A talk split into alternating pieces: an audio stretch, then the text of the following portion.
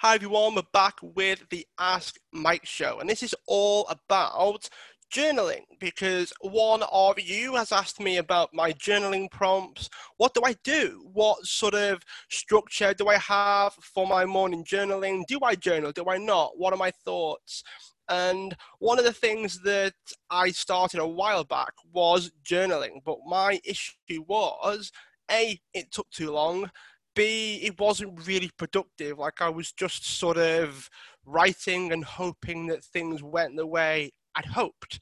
It doesn't always happen, right? Nothing, nothing really goes the way that we would hope they would go, and it can become a bit of a mess eventually. So I started rather than just writing, I had a list of questions. I had a list of things to ask myself on a morningly basis and an eveningly basis. So I would journal twice a day when I first started. And I would ask questions like, you know, is there anything that's coming up that I need to plan for?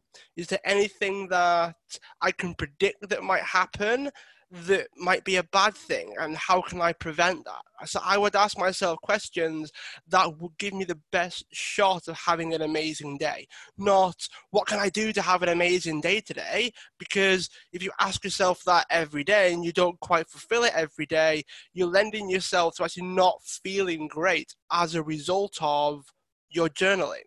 So the idea behind it is to improve your day the idea behind it is to give you the best shot of making the most of your day. If it's a bad day, making the most of your bad day. If it's an amazing day, making the most of your amazing day. You know, if you've got things planned that are amazing, great. How can you make them better?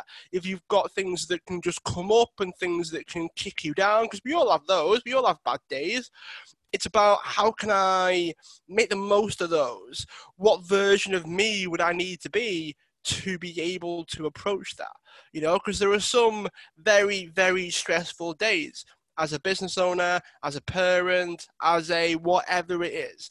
We all have our moments and all have our days where we just need to be our best selves right now. Everything's happening all at once. We can't think properly. We can't think straight. Very, very stressed out, very anxious, very worried. We don't know if it's going to work.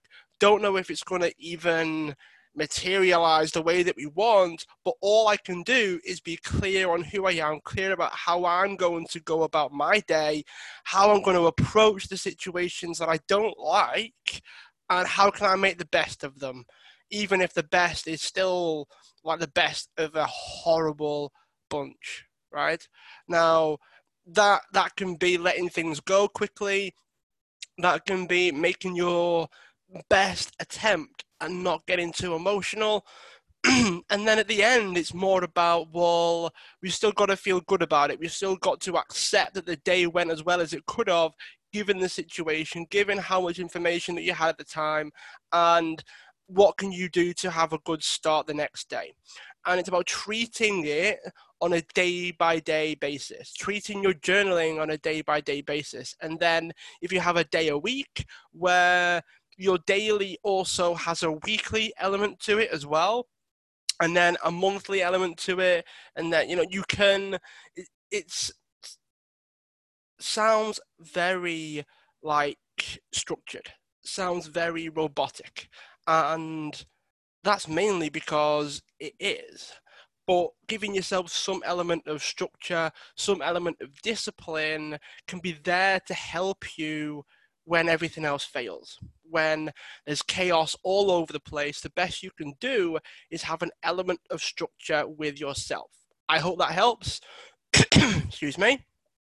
Have an amazing day whenever you're listening to this. Tune in, join the community, ask me any questions that you might have. And as always, subscribe if you haven't already. And I look forward to chatting to you all again very, very soon.